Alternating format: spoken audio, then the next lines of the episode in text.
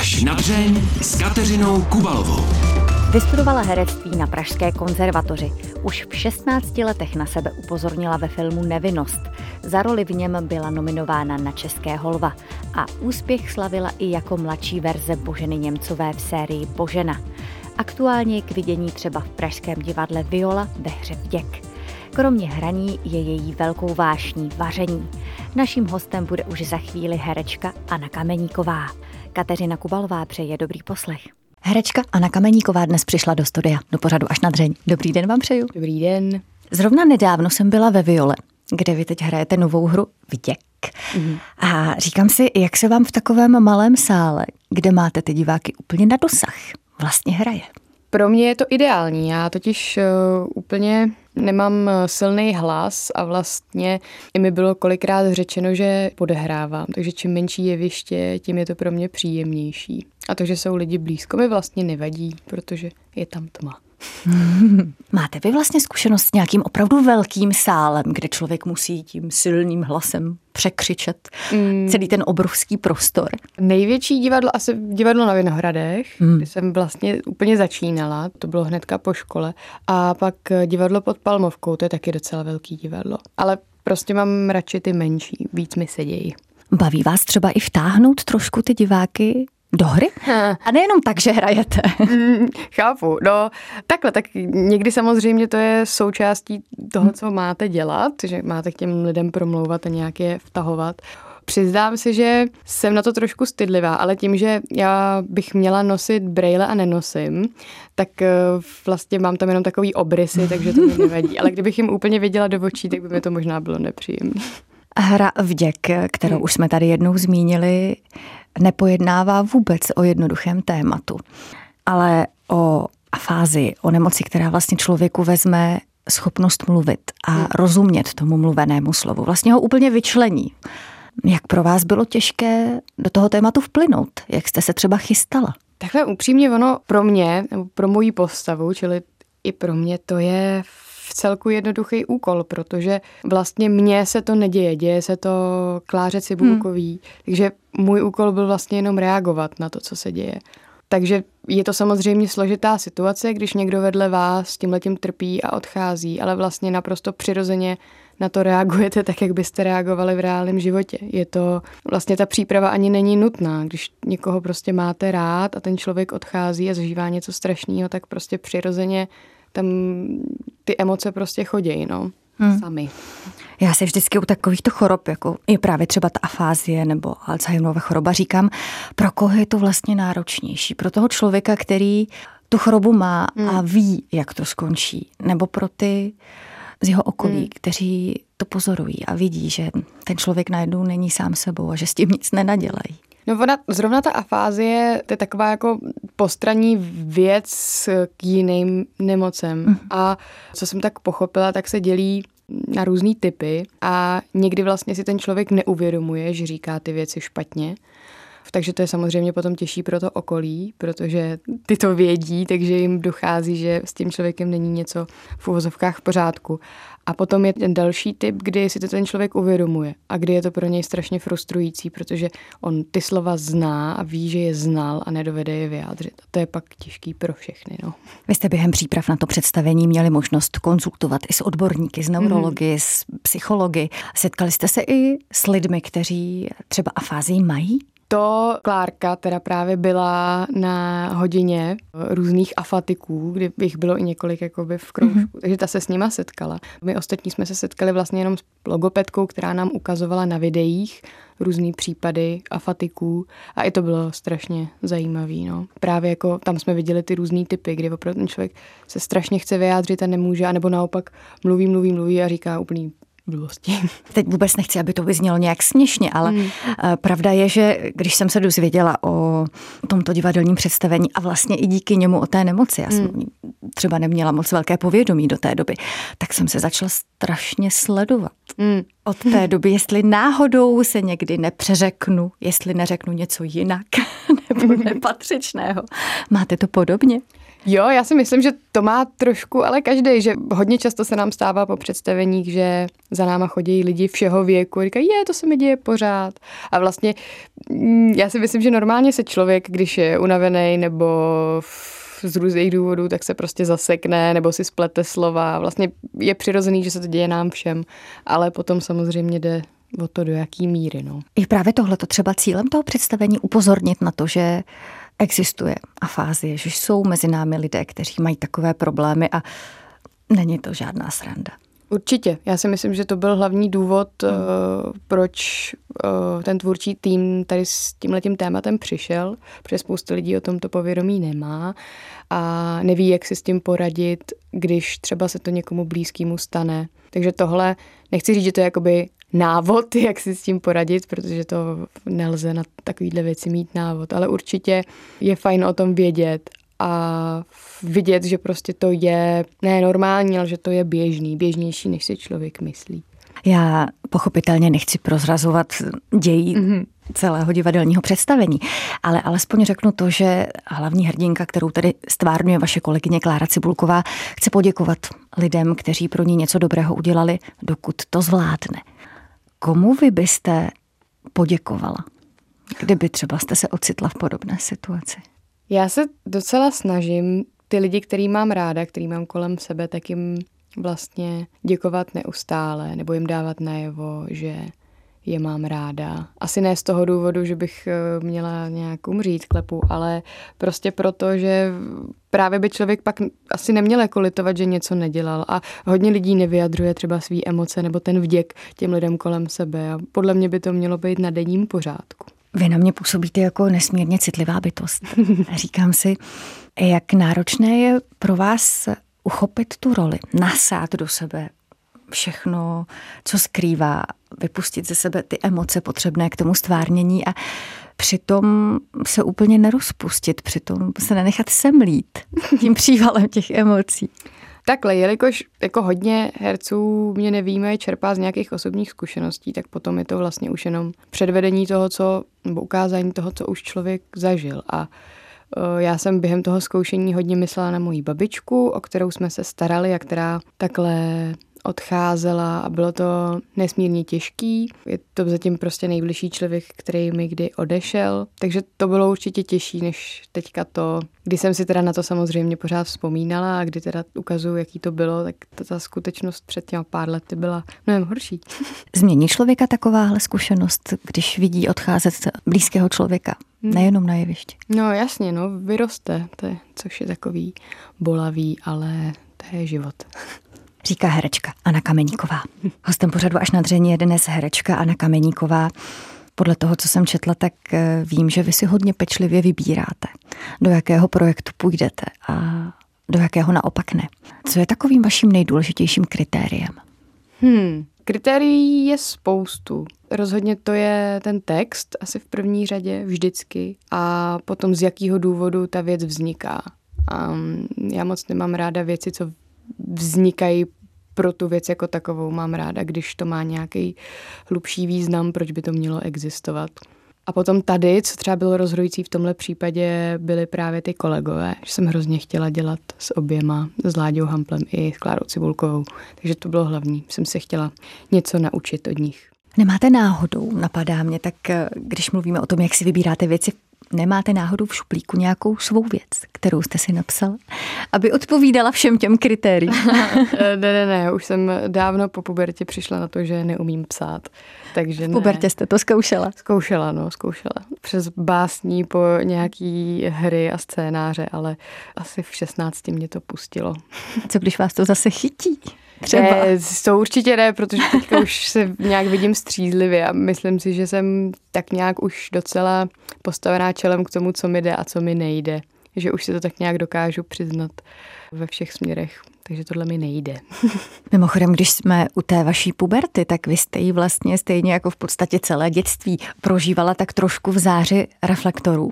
Nejen jakožto dcera známé herečky, ale i díky filmu Nevinnost, ve kterém jste hrála už v šestnácti letech. Mm.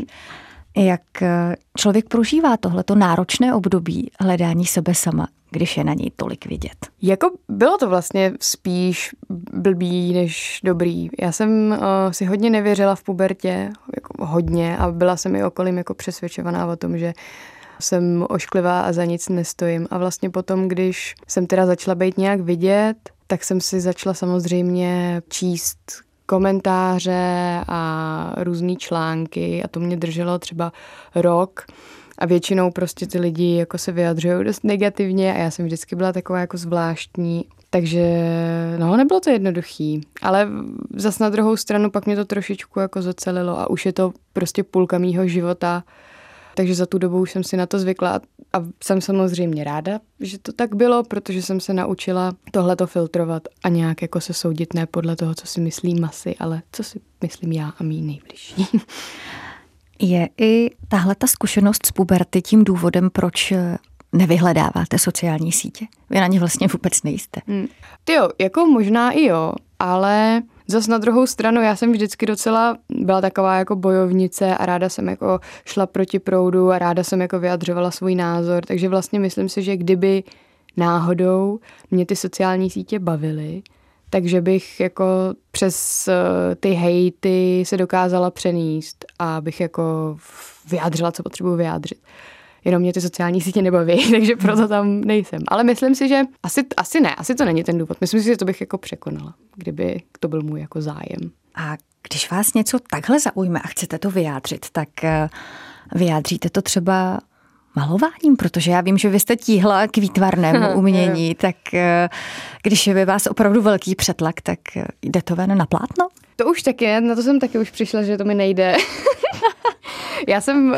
Vy jste chodící sebekritika. Ne, ne, ne, vůbec ne, mě spousta věcí jde, jenom, jenom prostě jsem právě v té pubertě hledala hodně uh, způsobů, mm-hmm. jak se vyjádřit, mm-hmm. i přes to psaní, i přes to malování. A vlastně jsem zjistila, že ani to, ani to není ta cesta.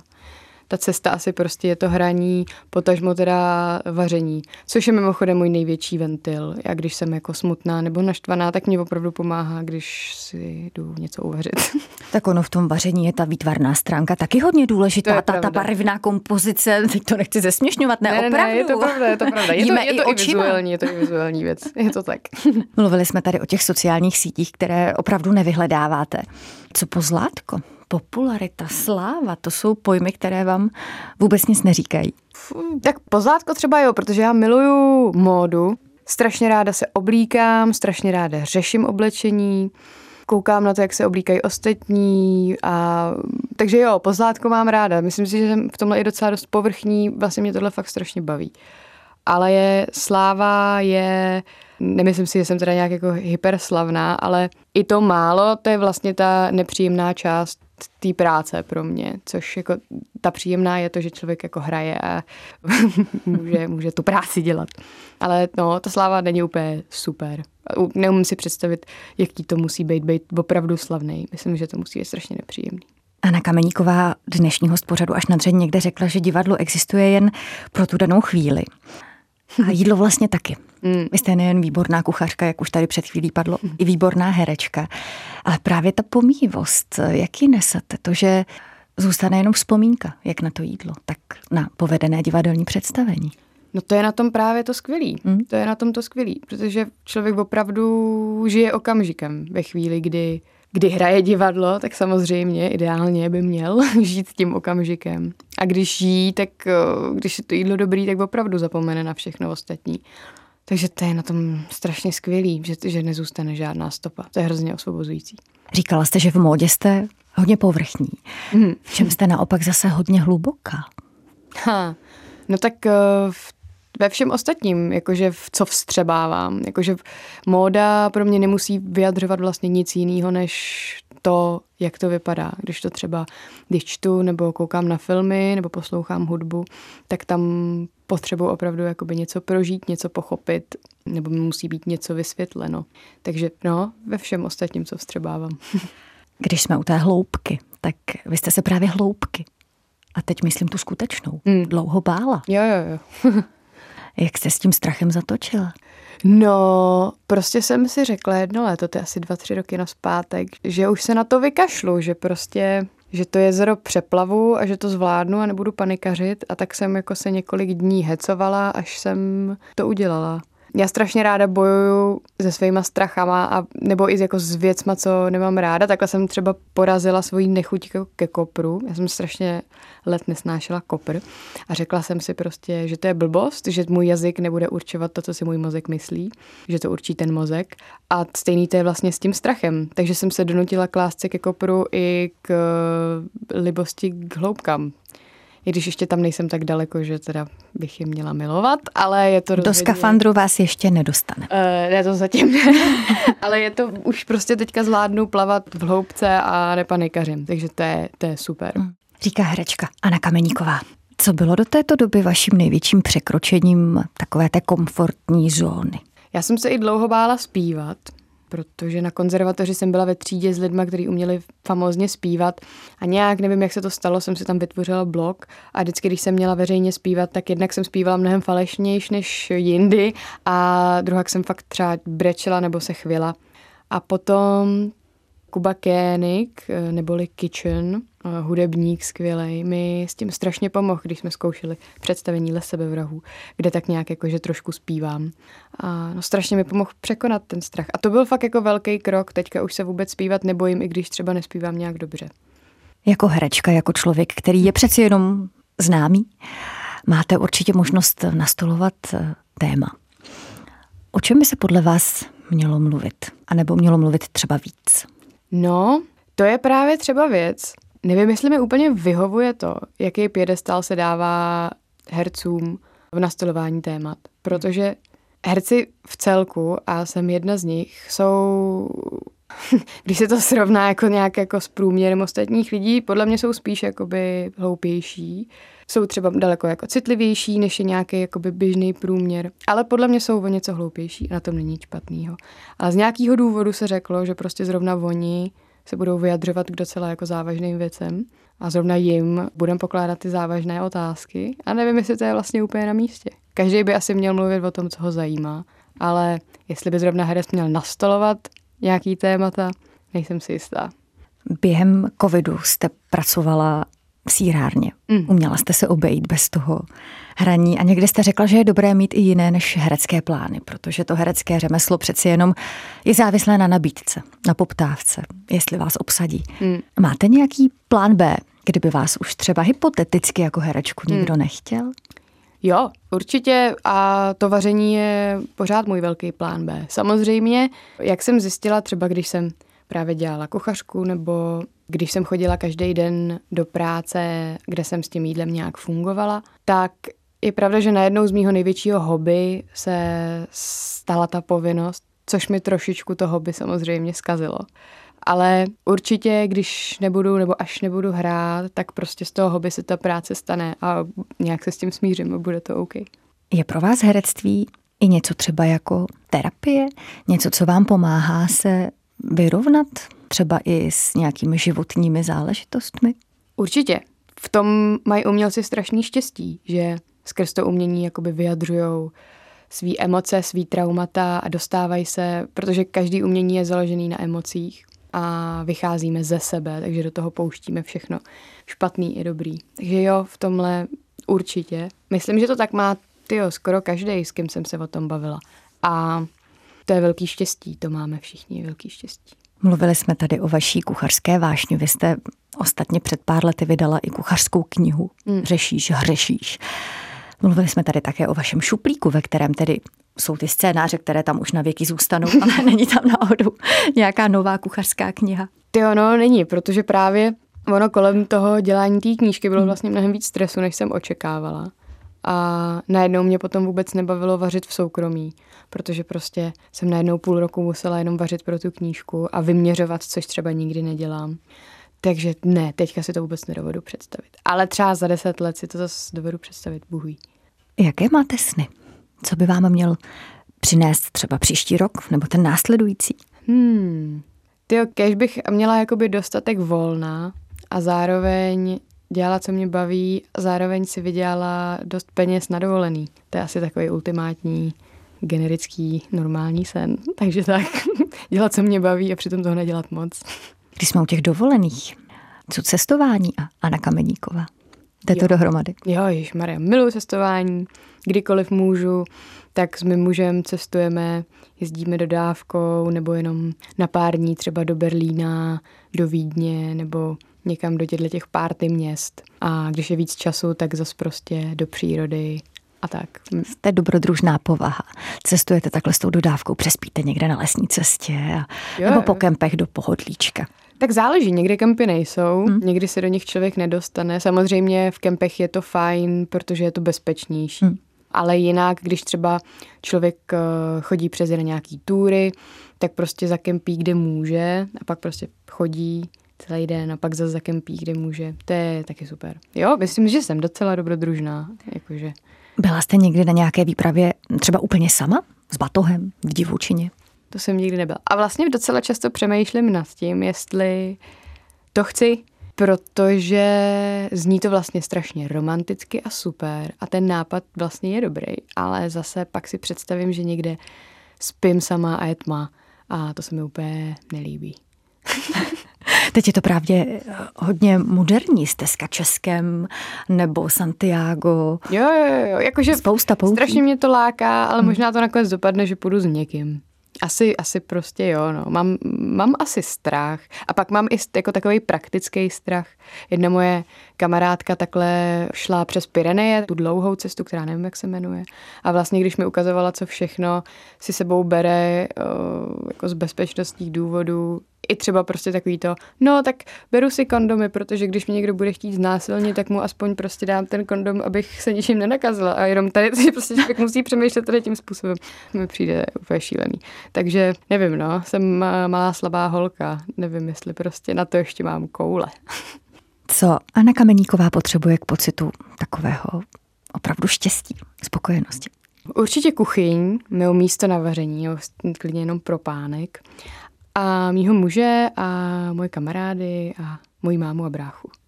A to stačí. O, a moji kočku. Moji kočku taky. Abychom na ní nezapomněli. Hostem pořadu Až na dřeň byla herečka Anna Kameníková. Mockrát vám za to děkuju. Mějte se krásně. Vy taky. No a mně nezbývá, než dodat, že pořad Až na dřeň si můžete poslechnout také v podcastových aplikacích a podívat se můžete i na videozáznam z natáčení. Kateřina Kubalová se těší na slyšenou zase za týden. Mějte se krásně.